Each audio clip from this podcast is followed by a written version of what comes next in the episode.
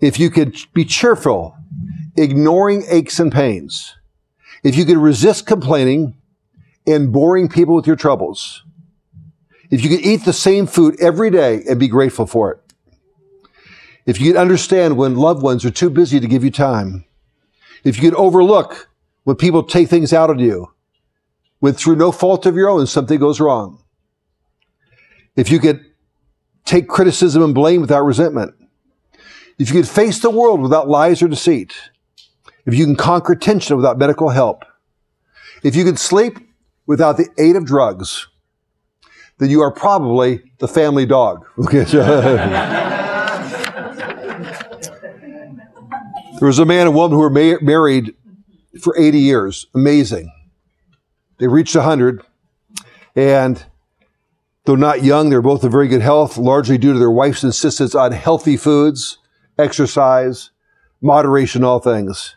One day, their good health didn't help them. They were off on a family vacation, and their plane unfortunately crashed, sending them off to heaven. When they reached heaven, St. Peter escorted them inside. He took them to a beautiful mansion with a fully stocked kitchen, a waterfall and the master bath. They gasped in astonishment. He said, "This is amazing." And he said, "This will be your new home now." The old man asked Peter, "How much is it going to cost?" He says, "Why, nothing. This is your reward in heaven." The old man asked Peter how much all this was going to cost. He says, "Oh, there's other things too." And he looked out the window and saw a championship golf course, more beautiful than anything that's ever built on earth. "What are the green fees?" asked the old man. He goes, "This is heaven. It's all free for you. You can play for free every day, any time of the day you want. And the weather is always perfect." The gentleman just shook his head. Next they went to the clubhouse and saw a lavish buffet. Amazing buffet, with every imaginable cuisine laid out before them, from seafood to steaks to exotic desserts and free-flowing beverages. "Don't ask," said St. Peter. "This is heaven. It's all free for you to enjoy, and there's no calories here." Oh, my soul. The old gentleman looked around and glanced nervously at his wife. He says, "Well, where are the low-fat, the low-cholesterol foods and the decaffeinated tea?" That's the best part. You can eat and drink as much as you like, and you'll never get fat or sick. This is heaven. The old gentleman said, "No gym to work out?" "Not unless you want to," said the answer. "No testing my sugar or blood pressure?" "Never again. All you do is enjoy yourself." The old gentleman looked at his wife and he glared at her. He said, "You and your bran muffins. We could have been here 20 years ago." And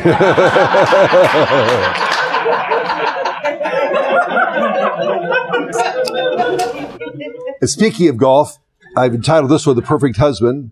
Several men were in the locker room of their golf club, and a cell phone on the bench rings, and the man engages the hands-free speaker function, begins to talk, and everybody else begins to listen. The man said, "Hello?" Woman says, "Honey, it's me." She said, "Are you at the club?" He said, "Yes."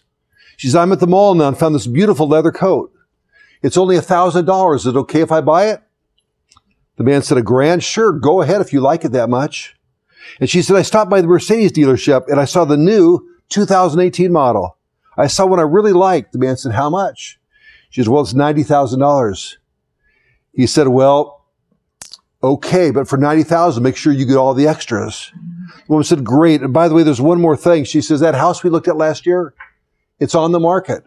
It's $950,000. She said, "I think if I offer them $900, they'll probably take it. If not, we can go the extra $50,000. The man said, "Well, it sounds like a pretty good price." He says, "Go for it. It sounds great." The woman said, "Okay, I'll see you later. I love you so much." Man said, "Bye. I love you too." He hangs up. The other men in the locker room are staring at him in astonishment, mouth agape. He smiles and says, "Anyone know whose phone this is?"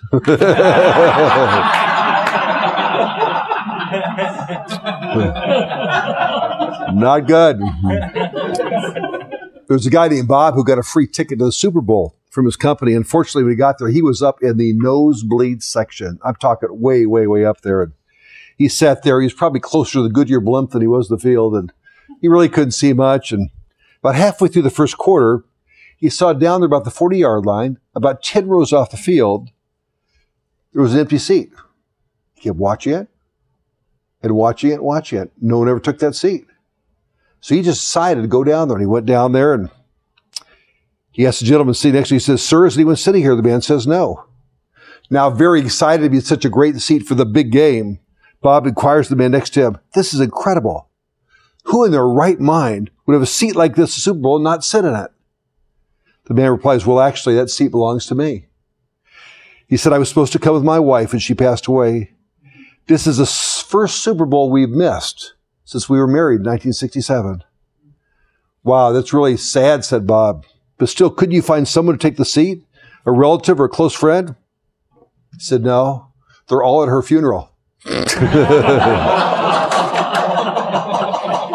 Not good. You're right. Not good. So that's enough of that. Okay. Tonight we're going to do the C's and D's of marriage. And can anyone raise your hand and tell me what the A was this morning? Affirmation. Very good. And B is balance. That's a constant rebalancing in our life. So tonight we're talking about C, which is communication, and D, which is delight. No matter how hard you try or how long you've been at it, communication will at times be difficult. There's times I come home, I talk all day.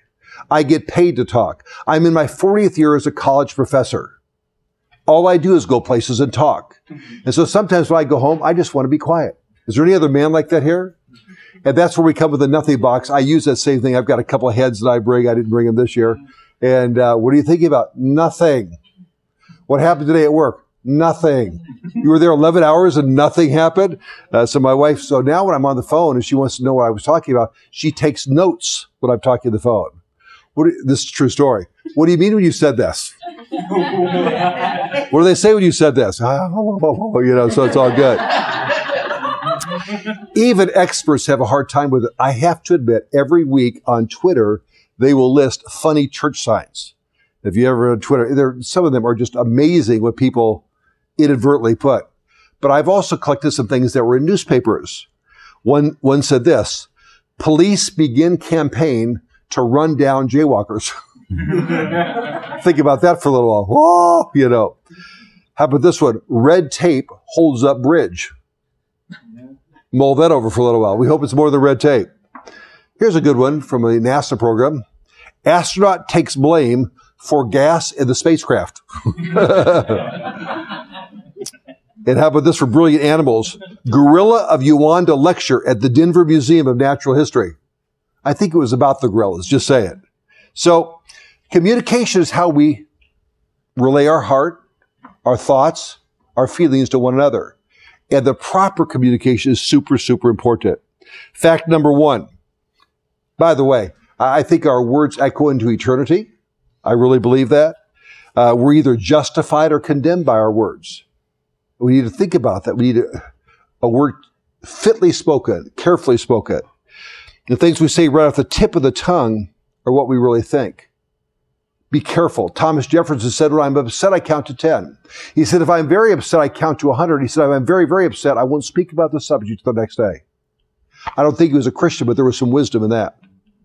Abraham Lincoln wrote a lot of letters. He said, I never mailed a letter the day I wrote it. I'd read it again the next day. He said, 90% of the time I threw away the letter. Isn't it amazing things we get upset about an hour later, how trite they look? I'm speaking for myself. How trite they look. Fact one, communication is powerful. It's powerful. How do we know that? Because Proverbs 18:21 says, death and life are in the power of the tongue. I know some people that their words literally are killing relationships. Others, they're building a relationship. Death and life are the power of the tongue. Proverbs 18:21. And they that love it shall eat the fruit thereof. Words are literal life and death in our relationship.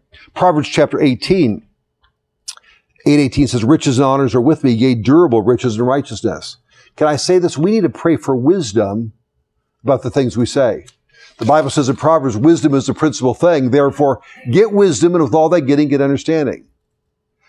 Men and women are different, right? We know that. We're made different. We think differently. So we need wisdom in how we say things. That goes both ways. Lord, give me wisdom in how I do this. I know there's a thing we used to say as kids, and probably you taught this to your kids. Sticks and stones may break my bones, but what? Words. It's not true. I've never been hurt by a stick or a stone, but I've been hurt by words. About a year ago, Brother Keely, I went to pastor. I said, I've been lied about twice in 6 months. Twice. He goes, ho, ho, ho, ho, Dr. R, I get lied about every week. I go, how do you handle that? Because I mean, it hurt me. Some guy who I've never met before in the state of Texas said something about my son dealing with some student, something I didn't know about him. So this is true. I said, I have no idea. I've never heard that before. So we'll check on it. The man was right, but he was wrong. Why didn't he call me and ask me? I would have said, I'll check on that right away. Right away. But no. He would have spread it around that I knew about it. He was false. That's so hurtful. The Bible says this. Listen to this now. If you talk quite a bit like I do, Proverbs says this in Proverbs 10:19, in the multitude of words there wanteth not sin. Yikes. That's not what I say. That's what God says. In the multitude of words there wanteth not sin. Now you say, well, this is not communication. We need to talk. We do. We need to be careful to talk about the right things. But he that refrained his lips is wise. In 39 plus years of ministry, I've never gotten in trouble for something I've done.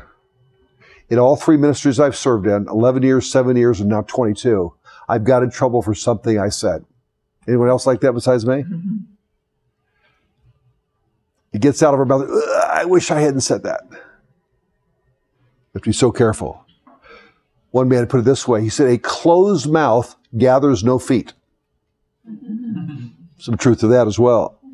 It doesn't mean that you should never say anything, because I'm going to say this in marriages, guys. Silence can be destructive. If I came home from a trip, and most of the time my wife and I travel together now, but sometimes I'll travel somewhere and I'll get on a plane in December and fly for a brief meeting in Texas and then come back. And then I'll fly to Miami to preach for man this year and then come back. And she won't go with me on those trips. But can I say this? If I came back and she said, well, how'd it go? I said, fine. I said, well, I don't want to talk about it. That wouldn't be good. All right? So there's times we want to share our heart, our emotions, that type of thing. Don't let the power of words frighten you into silence. Number two, communication is problematic. It's problematic.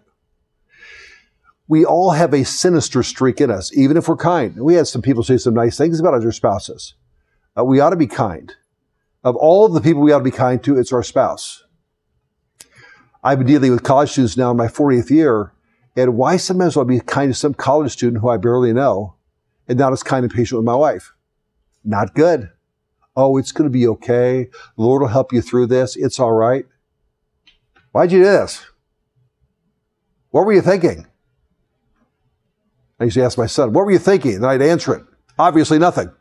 And he said to me one day, Dad, that doesn't help me. I never said it again. You know, I said, why is the guy who's in his 50s with a PhD arguing with a kid who's 16? It bothered me. I can't expect you to know at 16 what I knew in my 50s. You know, just saying. The Bible says in James chapter 4, from whence come wars and fightings among you? Come they not hence even of your lust that warred your members? Ye lust and have not, ye kill and desire to have and cannot obtain. Ye fight and war, but ye have not, because ye ask not. Where do these problems come from? They come from inside, our lust that warred our members. Our words are like fire. And we may not scorch people, but there might be smoke damage.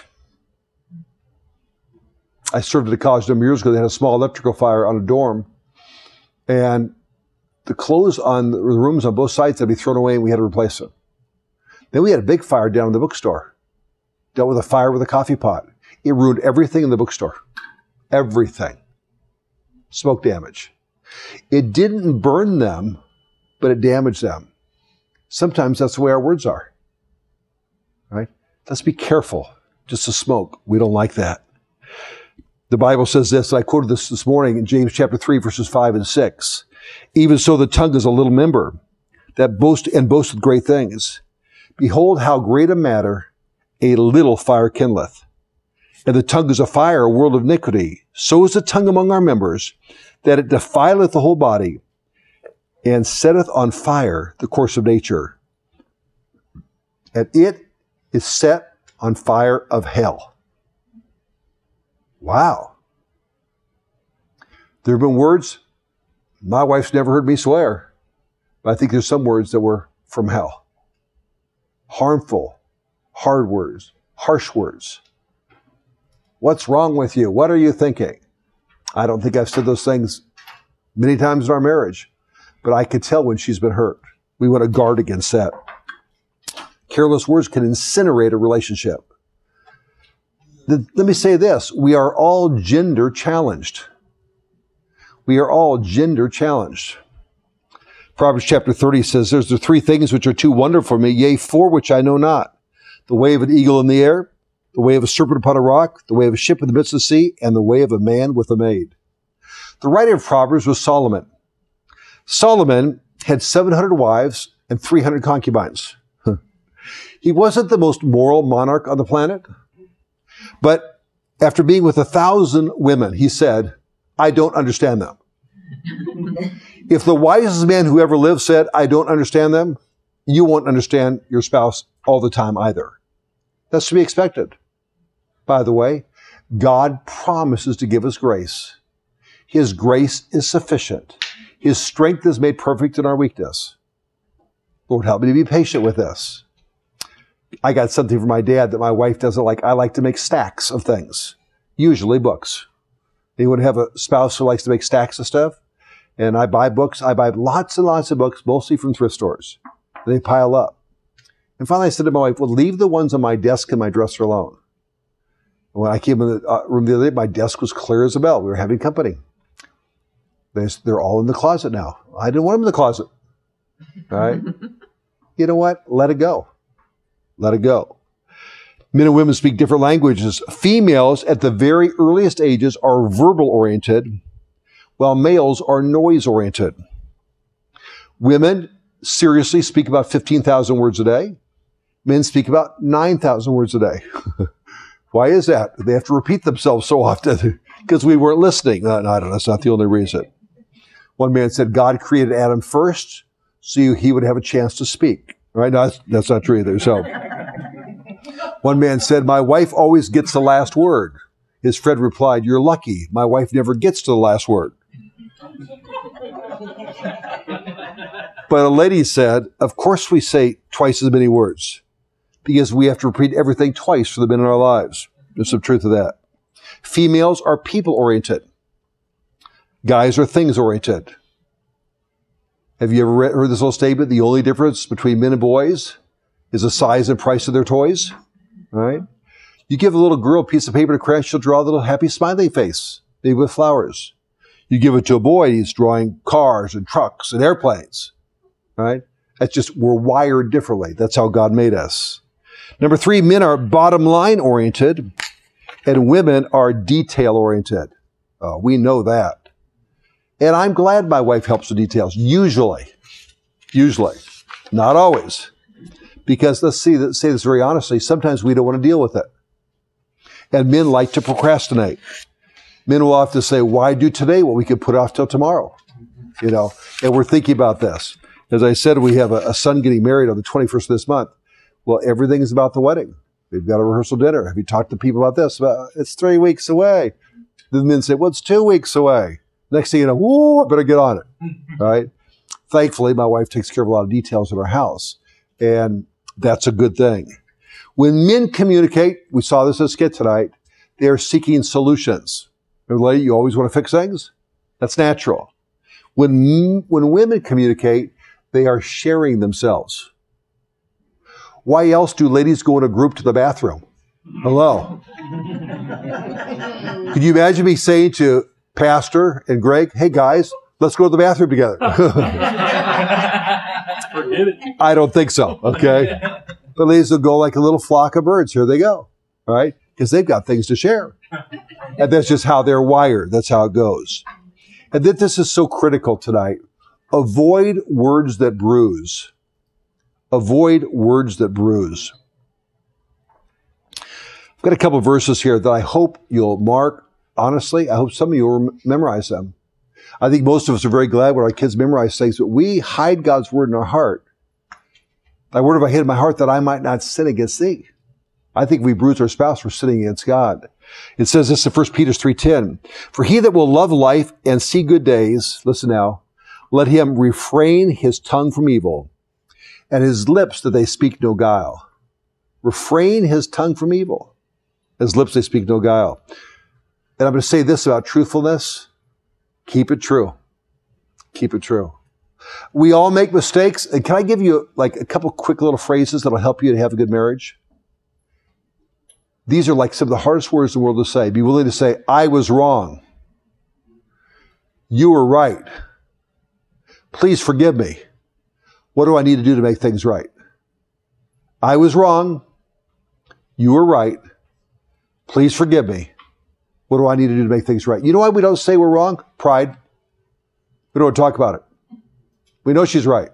Oh. And then when choosing our words, I like the little acronym. I read this in a book published in 2003 by John Maxwell. If we will think before we speak. Here it is for the acronym. Is it true, helpful, important, necessary, kind? Think. True, helpful, important, necessary, kind. Think before we speak. Is it true? Speak truth. God is truth. Is it helpful? You know, there's some things we know we don't need to share. How's it going to help people? Is it important?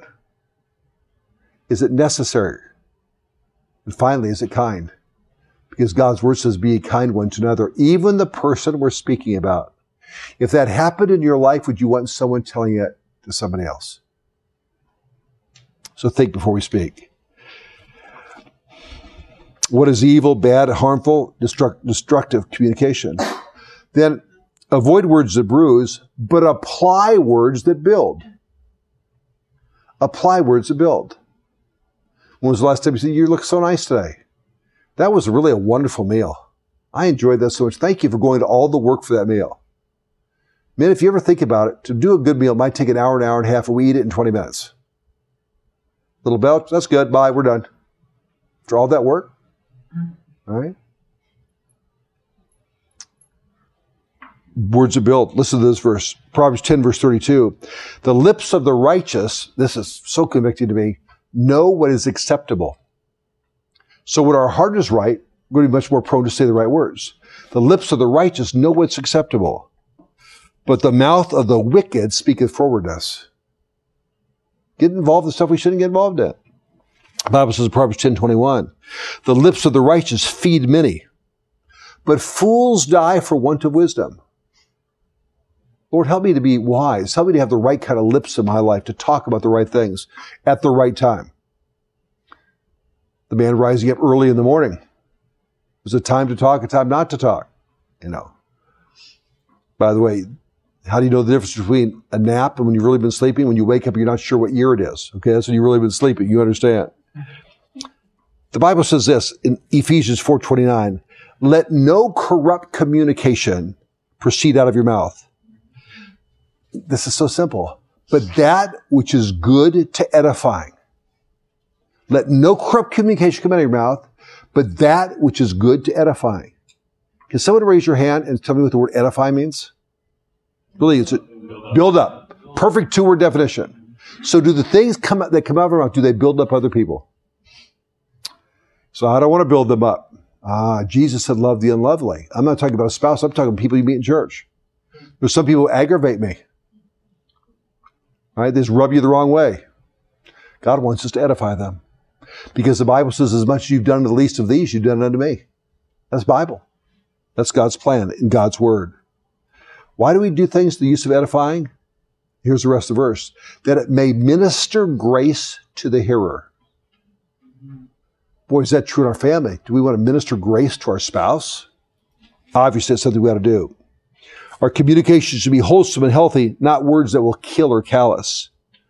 Our words are a reflection of our heart. The Bible says this, set a watch, O Lord, before my mouth. Keep the door of my lips. By the way, that was David saying that. David was a man after God's own heart. 1 Samuel 13:14, Acts 13:22. And David said, set a watch, O Lord, before my mouth. Keep the door of my lips. If King David, the psalmist of Israel, needed the Lord to help him put a door in front of his mouth, I'm going to tell you, I need that as well. Obviously. So first of all, we need to think about our communication. But secondly, let me say this. Can I challenge you? You're doing this already. I commend you again for coming to Couples Retreat. I hope you encourage others in the church to come next year. I don't know where it'll be, whoever the speaker, but it'll help people because it makes them think about things that are important in their marriage. Number two is, letter D is delight. Delight. Families bring a whole new world of experience you can't be prepared for. The Bible says this in Romans 12:10, be kindly affectioned one to another. What would they really like to do? What would bring them joy? Brother Keely was kind to my wife today.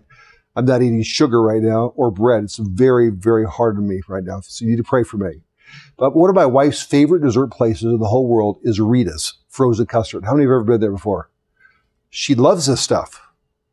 I mean, he just mentioned it, and she's kind of got hyper excited. They went over there and got her a frozen custard mixed with, you know, the ice stuff, and she loves it. She loves it.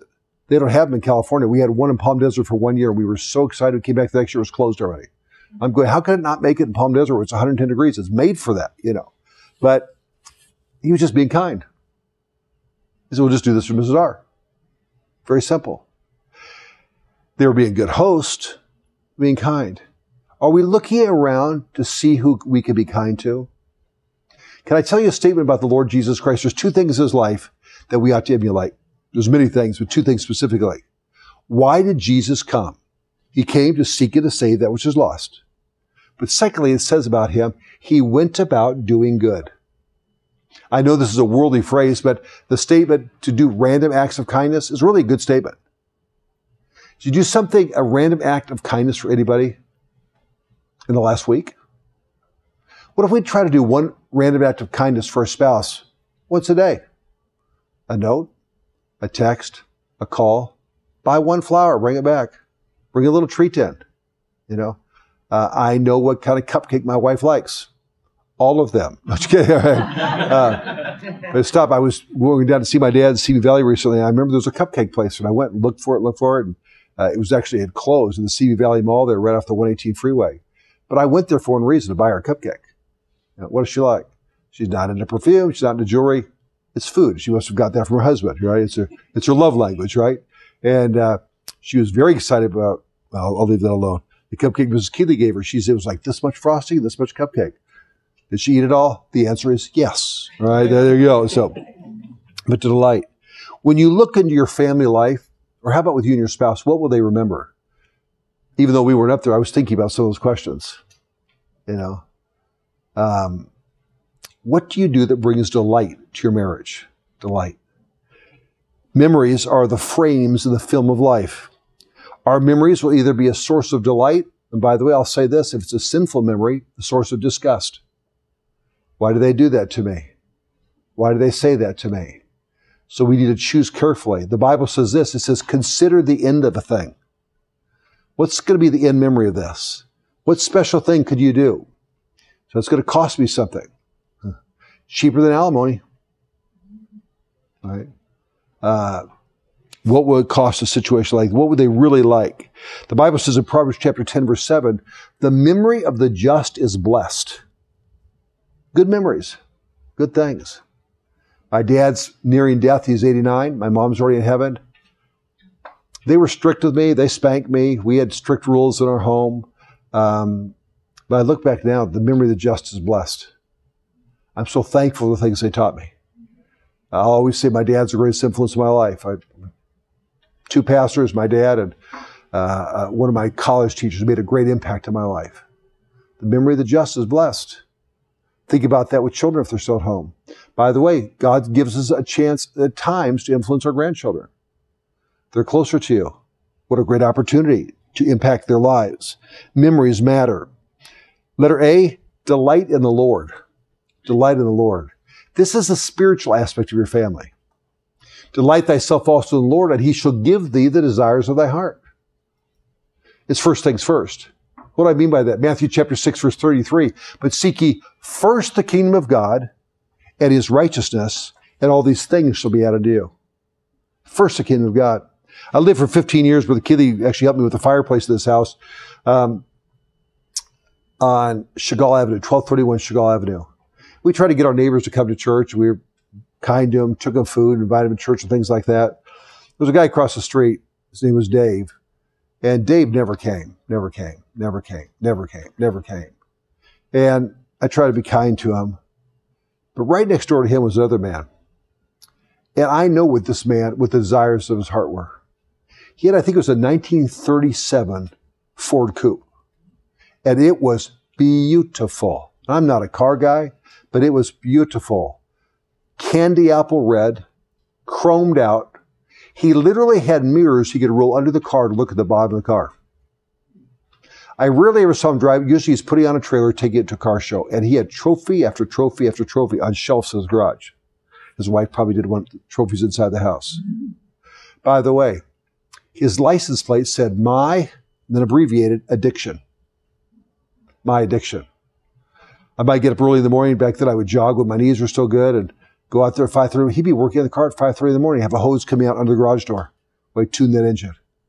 I'd come home from preaching somewhere late at night. He'd be working in that garage. It was cold at night. The door was shut. It was warmer in the summertime. The door opened, working in that garage. He gave time to that car. Can I say this, spouses? We will give time to that which is important. And our spouses can know how important they are. Are we willing to give them time? Men will sacrifice great time to go hunting.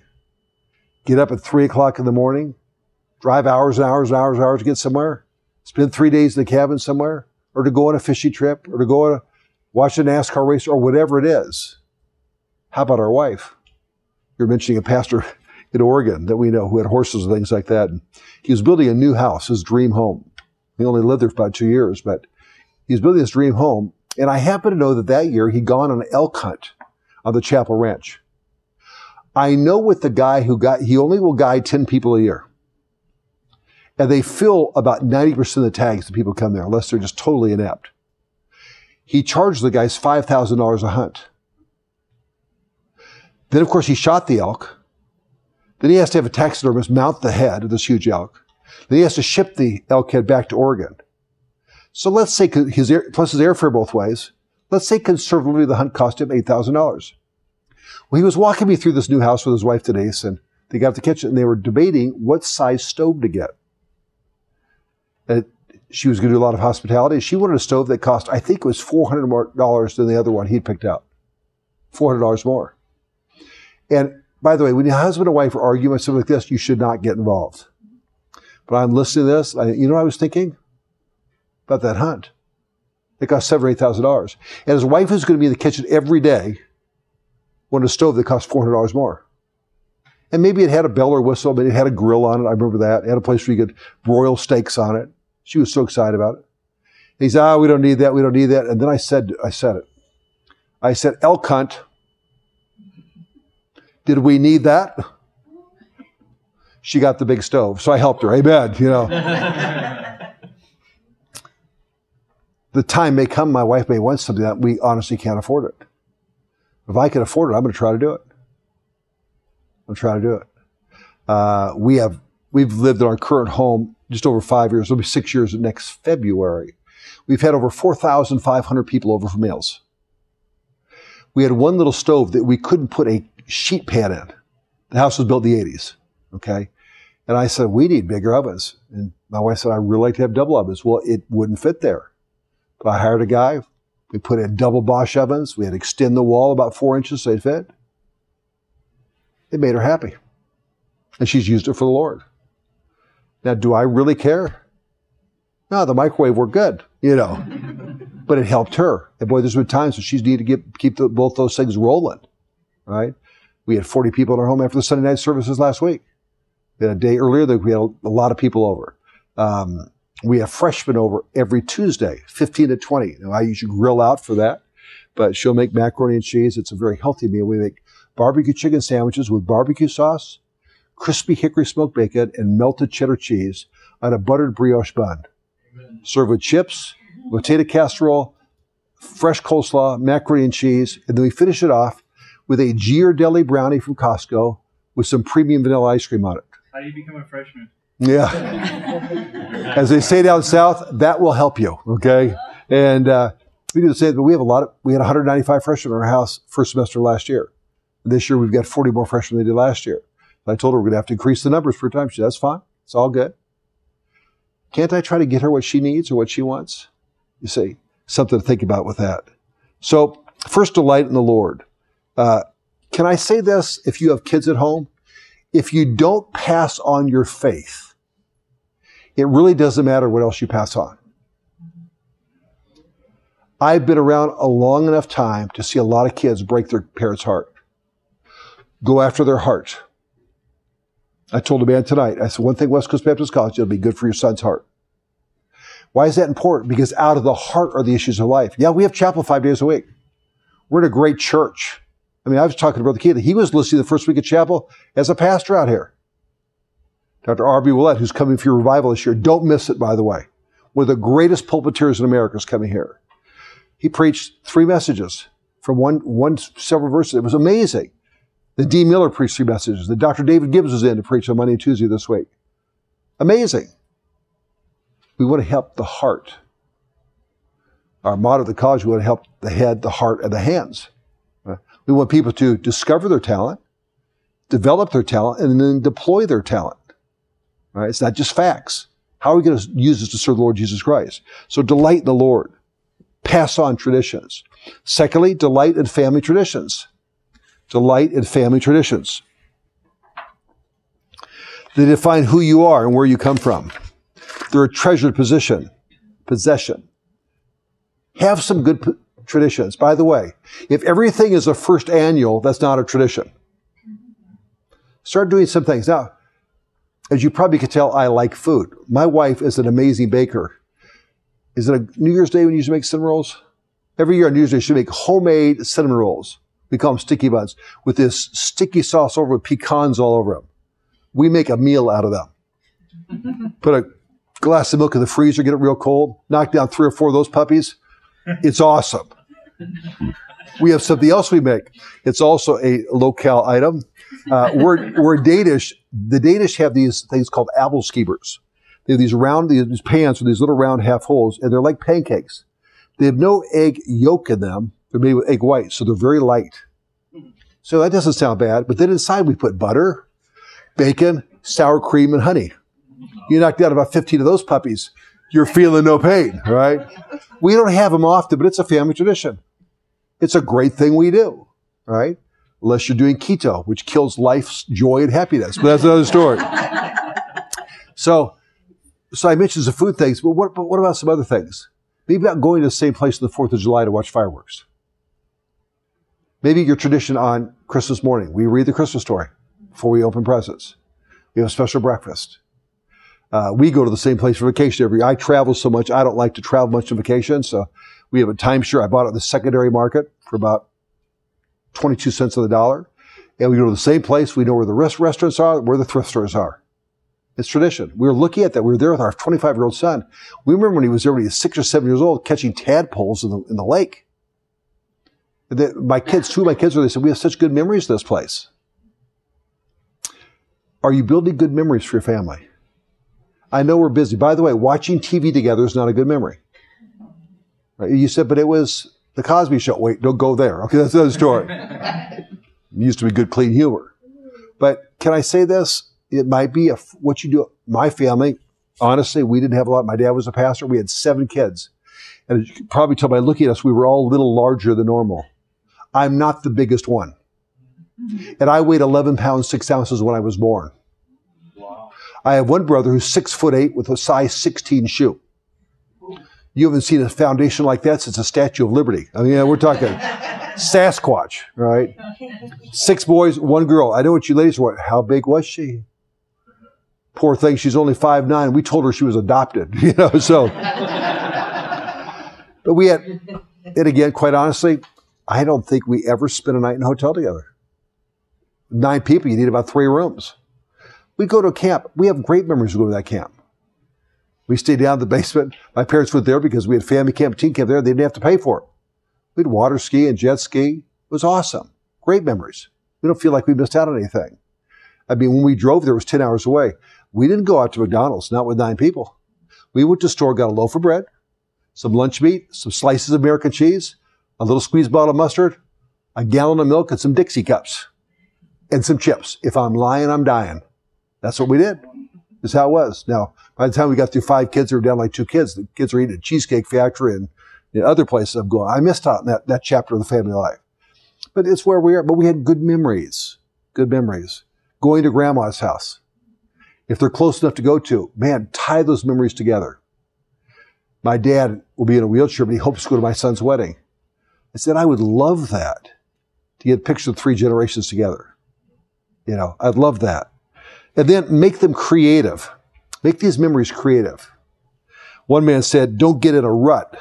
A rut is nothing more than a grave with both ends knocked out. Be creative. What's something new? What's something exciting? What can you surprise them with in a positive way? I remember my dad getting us up late at night to watch some comet that was coming over. We went out and lay in our pajamas in the hood of the car watching for this comet, and it came. It was so cool.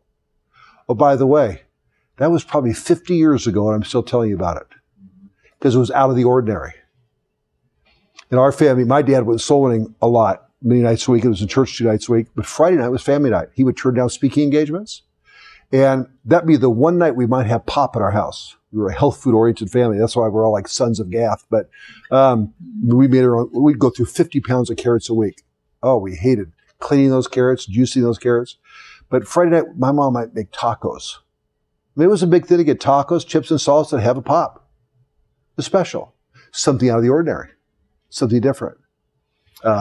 Back when I was a kid, there weren't all these pizza places. They didn't exist back then, back in the 60s, I mean, early 70s. It just wasn't there.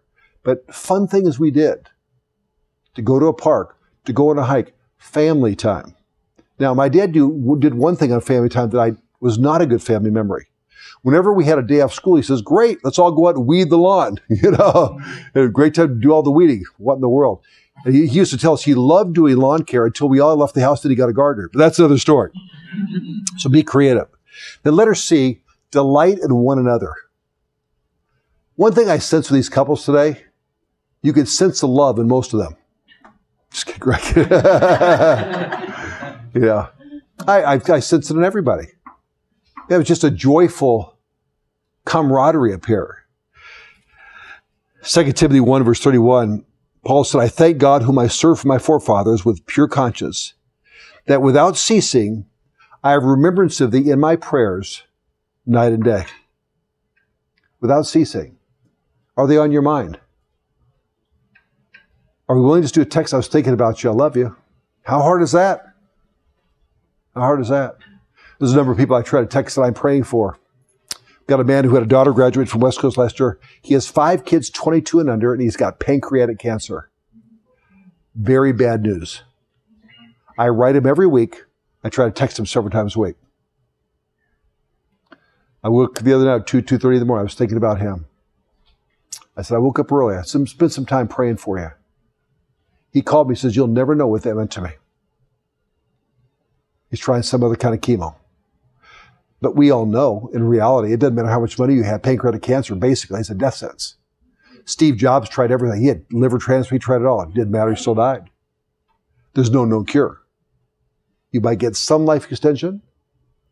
He has 5 kids, 22 and under.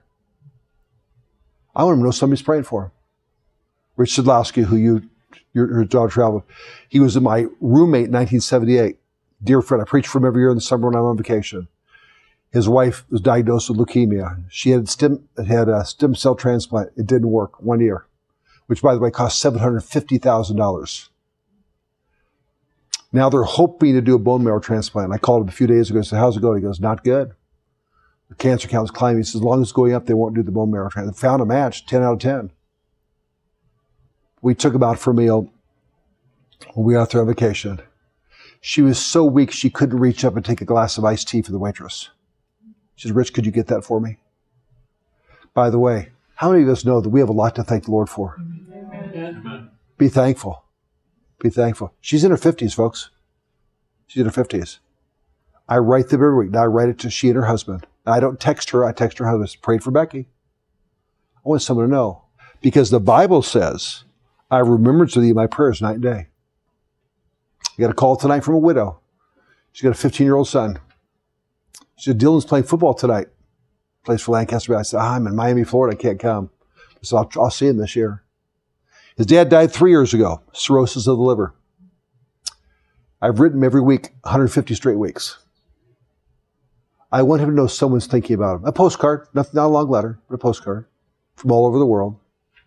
Because the Bible says, true religion undefiled is caring for the fatherless and the widows and keeping oneself unspotted from the world. Are we going to care? But can I say this? I want to care for my wife more than I care for David Gregory or Becky Sidlowski or Dylan Shirley. She's my best friend. No one in my life has helped me more than my wife has. No one. I write a lot of Sunday school curriculums, and I enjoy doing it. It's kind of a hobby of mine, and God's given me some gift of writing. She's typed every word. I'll get my outlines out. I'll dictate to her. Get my Bible out. I just dictate to her. Never complain. Just, okay. Okay, here we go.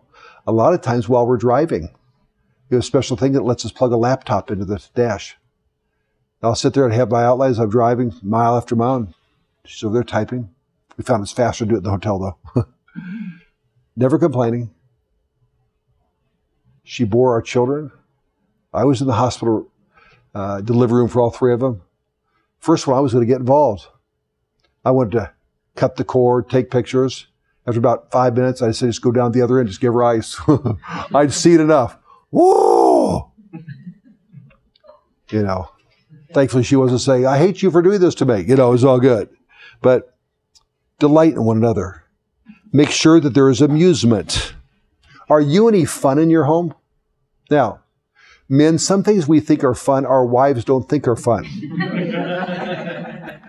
How many of you wives do not like to be tickled?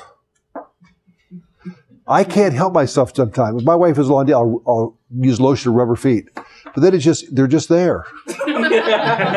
And so all of a sudden I'll go, shh, she'll jerk and she says, you ruined the whole effect, now you have to start over. Has that really happened? Guilty. Maybe she doesn't like her hair being messed up. Have you men have wives who don't want you touching your hair? Remember that? Okay, so, you raise your head. Yeah, my wife is natural. My wife straightens her hair every day. She has naturally curly hair. It looks as curly as yours after she takes a shower. She doesn't want me playing with it. Guys, there's some things we just know. I know what she likes on her cheeseburger. She wants cheese, regular mustard, not Grey Poupon, onion, and tomato. That's it. She doesn't want ketchup. She doesn't want mayonnaise. That's what she wants. You should know what your wife likes. By the way, can I say this? We should know what the Lord likes as we seek to please Him. So make sure there's some amusement. I think Jesus smiled and was fun to be around. That's why little children ran to Him. Suffer little children to come to me and forbid them not, for such is the kingdom of heaven. Do little kids like to come to you? Maybe there's one person in your church who's kind of like an ogre, who's kind of given a wide berth. You see the number in front and go, oh, I don't want to do that. All right? Let's not be that way. So let's have amusement. And secondly, make sure there's adventure. Adventure. Far too many people miss out on memories because they've never done anything that's memorable. Now, I don't have a desire to go bungee jumping. No, thank you. Skydiving. I heard somebody just the other day skydive solo on a plane. I know there's the duel where you're with somebody else. A little safer, but I'm not interested. I'm no, thank you. Terra firma. Mwah, we like it. I'll stick to the earth. All right. What's fun?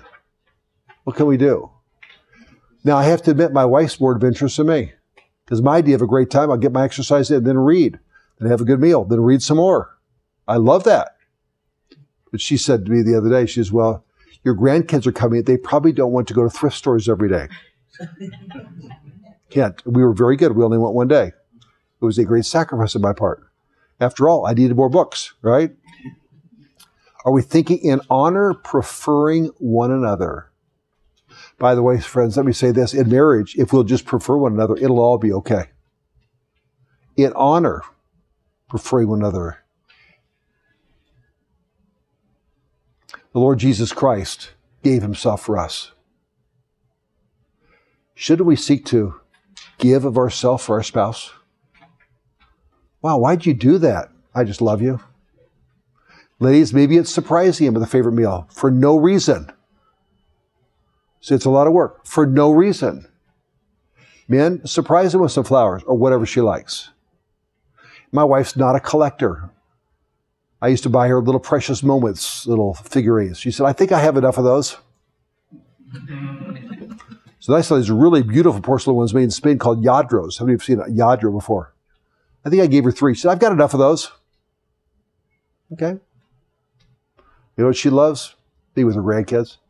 I'll throw one little thought out too. If your wife's parents are in decent health, they can still see her, let your wife go see them. I fly my wife home every year for at least a week because my mom on her deathbed said this. She said, your dad's been a wonderful husband, but let your wife see her parents. So I float her home every year. That costs money, but cheaper than alimony. And they reared a great daughter. I'm indebted to them. That's why I'm going out there at Thanksgiving. I mean, I always have all the students over to my house the day after Thanksgiving. We had 168 over last year. First time, I've only not done it one other time. But you know what? They're worthy of honor. They're worthy of honor. So I challenge you to have communication and have delight. I believe if we do this, we'll look back later, we'll say, I'm glad I did, and not say, I wish I had. Let's pray tonight. Lord, I thank you for these folks. I pray that even tonight as they go to their rooms, we'll take a little time to talk about these things and to make application where you would have them make application. I pray, Lord, I mean this with all my heart, that I'll be a better husband in this, our 38th year of marriage. My wife is worthy of it, but Lord, you're worthy. And you've commanded me to love her as Christ loved the church.